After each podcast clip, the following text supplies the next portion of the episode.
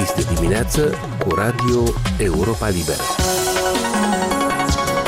Aici e Radio Europa Liberă. Bună dimineața, la microfon Eugen Urușciuc. Bine v-am regăsit în această zi de vineri, 19 august. Pe cuprinsul acestei emisiuni, cum sunt văzute de către experți deciziile autorităților moldovene referitoare la obligativitatea ca pretinși lideri de la Tiraspol să anunțe Chișinăul și să obțină acordul pentru deplasări în afara granițelor Republicii Moldova. Cât de oportune sunt acestea în condițiile unei situații geopolitice complicate în regiune și de ce Chișinăul a avut de-a lungul anilor o atitudine tolerantă față de unii lideri transnistreni. Aceste și alte subiecte abordate într-un interviu cu Angela Grămadă, expertă în spațiul ex-sovietic și președintă a Asociației Experți pentru Securitate și Afaceri Globale de la București. Așadar, cum anunțam, urmează acum un interviu cu experta în spațiul ex-sovietic, Angela Grămadă. Biroul Politici de Reintegrare a notificat recent Tiraspolul privitor la faptul că cei care se pretind oficiali transnistreni vor trebui să anunțe autoritățile de la Chișinău și să obțină permisiunea pentru deplasări peste hotare în pretinse scopuri de serviciu. Cristina Popușoi a întrebat-o mai întâi pe Angela Grămadă cum explică o astfel de măsură, de altfel provizoră, provizorie și de ce e aplicată anume acum. Contextul regional cere acest lucru, mai ales că s-a vorbit foarte mult că Transnistria ar putea fi o sursă de amenințare sau o sursă de destabilizare, nu doar pentru Republica Moldova, dar și pentru Ucraina, pentru că acolo știm că sunt autorități nerecunoscute care într-un anumit moment sau altul ar putea să execute ordine de la Moscova. Și știm foarte bine că și în ultima perioadă ei au încercat să ajungă la, la Moscova și înainte de război, dar și, și după război război. Că autoritățile de la Chișinău au preîntâmpinat anumite momente de acest uh, gen, în sensul că au monitorizat mult mai bine toate intrările și toate ieșirile din uh, regiunea separatistă, este doar un plus pentru securitatea Republicii Moldova. Și cred că decizia vine în acest context de securitate, dar și de minimizare a rolului pe care îl pot avea acești lideri separatiști, pentru că nu este vorba doar despre primele figuri de acolo, de la Tiraspol, Europol, dar este vorba și de mulți alți uh, așa numiți oficiali transnistreni care îndeplineau anumite misiuni și care foloseau uh, aeroportul din Chișinău sau alte posibilități de a ieși din țară pentru a crea diversiuni, pentru a crea destabilizări. E normal ca în acest context Biroul pentru Reintegrare să ia anumite decizii și să contribuie prin acestea la securitatea Republicii Moldova, inclusiv a spațiului informațional, pentru că cei de la Tiraspol și-au permis să facă mai multe declarații belicoase, declarații care aveau un impact major asupra intereselor naționale ale Republicii Moldova. Altceva este faptul că această decizie trebuia luată de mult mai mult uh, timp, așa s-ar fi evitat mult mai multe momente oportune pentru propaganda care venea din uh, regiunea transnistreană, pentru că știm că ei au valorizat întotdeauna toate plecările lor la, la Moscova, toate ieșirile lor și toate interacțiunile cu reprezentanții ai altor altor regiuni uh, separatiste și asta a diminuat din capacitatea autorităților de la Chișinău de a își spori opțiunile de soluționare a conflictului transnistrean. Odată ce Rusia a început războiul în Ucraina, autoritățile de la Kiev au închis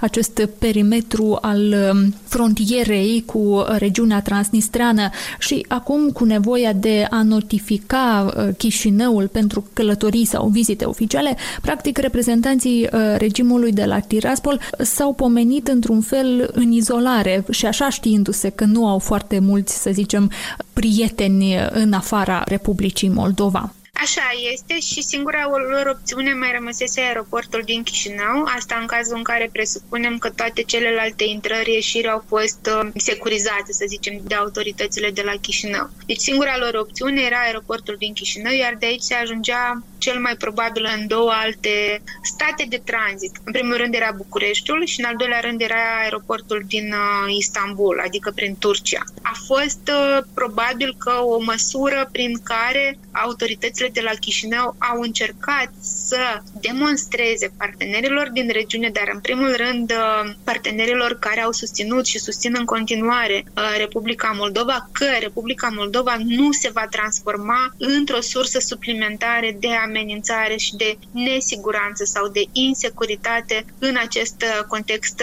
regional complicat. Mai ales că Ucraina a închis perimetrul cu Transnistria nu de începând cu data de 24 februarie. Să ne reamintim că încă din anul 2014 au fost uh, luate măsuri de protecție suplimentară pentru acel perimetru de frontieră necontrolat de autoritățile de la Chișinău. După 24 februarie, pur și simplu, lucrurile s-au accelerat și acum Ucraina încearcă să fie mult mai atentă pentru că nu are nevoie de un al doilea front care să pună sub amenințare regiunea Odessa. Și știm cu toții că rușii sunt uh, cu ochii pe regiunea Odessa, chiar dacă atacurile asupra acestea nu sunt atât de intense precum în celelalte zone pe care le-a ocupat uh, temporar. Și astfel se exclud surse suplimentare de amenințare, surse suplimentare de destabilizare. De altfel, ministrul de externe din guvernul separatist de la Tiraspol, Vitali Ignatev, a și reacționat la aceste măsuri care vin din partea Chișinăului și a spus că ar fi restricții pentru libertatea de circulație. Deși autoritățile de la Chișinău au subliniat în mod clar că, de fapt, acest mecanism nu vizează sub nicio formă libertatea de circulație pe întreg teritoriul Republicii Moldova și peste hotare în scopuri personale. Totuși, în ce măsură credeți că, iată, aceste noi rigori se vor răsfrânge asupra negocierilor, asupra modului în care se comunică între Chișinău și Tiraspol? Ignatev doar își face treaba treaba pentru care a fost în, pus sau numit în acea poziție de așa numit uh, ministru al afacerilor externe al regiunii uh, transnistrene. Pentru că nu este la prima lui apariție. El este principalul mesager în condițiile în care așa numitul președinte al regiunii transnistrene face mai puține declarații de acest gen. Ne referim la Krasnoselski. Iar Ignatev are ieșiri constante, are ieșiri care să placă cumva Moscovei și să demonstreze că da, uh, cei de la Tiraspol încearcă să destabilizeze spațiul informațional al Republicii Moldova, încearcă să arate cu degetul pe autoritățile de la Chișinău. Aceste declarații vin în același timp cu anumite ieșiri ale unor lideri ai unor partide de opoziție de la Chișinău care întregesc acest tablou prin care se pune pe seama autorităților guvernamentale lipsa aceasta de dorință de a discuta, de a avea un dialog uh, constructiv. Deci Ignatev doar își execută ordinele pe care le-a primit, iar ordinele acestea se referă la încercarea de a crea legitimitate pentru un regim separatist, doi, de a crea destabilizare în dialogul cu Chișinăul, un dialog cu Chișinăul care într-adevăr se limitează acum doar la formatul 1 plus 1 pentru că alte mecanisme în curs de desfășurare nu mai avem, chiar dacă mai este prezentă misiunea OSCE la Chișinău. Deci, din punctul meu de vedere, Ignatev nu face altceva decât să genereze instabilitate și instabilitate nu neapărat în dialogul 1 plus 1, cât în dialogul dintre autoritățile guvernamentale de la Chișinău și forțele de opoziție care susțin că Republica Moldova se angrenează într-un război care nu este al ei și că generează foarte multe amenințări de securitate la adresa Republicii Moldova și ca argument folosesc lipsa de deschidere pentru un dialog constructiv, iar doi, înrăutățirea relațiilor directe cu Moscova, cu Federația Rusă și rămânerea fără resurse energetice pentru sezonul de iarnă care se apropie. Să vorbim acum și despre un alt subiect care pare să readucă în actualitate o poveste mai veche, cea a dosarelor penale intentate oficialilor sau unor oficiali ai regimului separatist de la Tiraspol. Procurorul șef al regiunii, Anatolii Gurețchi, este cercetat penal de către Procuratura pentru combaterea criminalității organizate și cauze speciale. Lui Gurețchi se incriminează privațiunea ilegală de libertate și uzurparea de calități oficiale. Acesta a fost citat la procuratură, însă firește nu s-a prezentat, așa că mai curând și acest dosar, ca și alte dosare anterioare se va prăfui probabil prin sertarele procuraturii, însă ar fi și câteva întrebări la, la acest subiect și anume, cum se explică faptul că niciun oficial, niciun funcționar din regiunea transnistreană n-a fost și nu este urmărit penal și cu atât uh, mai puțin condamnat la Chișinău, nu numai pentru faptul că este oficial sau funcționar al unei structuri ilegale de acolo, este explicabil cumva că, în general, nimeni nu a fost urmărit penal, cel puțin pentru uzurparea calităților oficiale din perspectiva statului moldovean? Aceste decizii trebuiau să fie luate de mult mai mult timp pentru a ne pune în siguranță și pentru a apăra interesele naționale ale Republicii Moldova. În cazul dat este vorba despre uzurparea puterii de stat, este vorba despre trădare, este vorba despre faptul că mulți oameni au avut de suferit, cetățenii ai Republicii Moldova Moldova, locuitori ai regiunii transnistrene din cauza acelui regim ilegitim de la Tiraspol. Știm foarte bine și asta nu este un secret. Uh, presa a scris, organizațiile non-guvernamentale au atras atenția asupra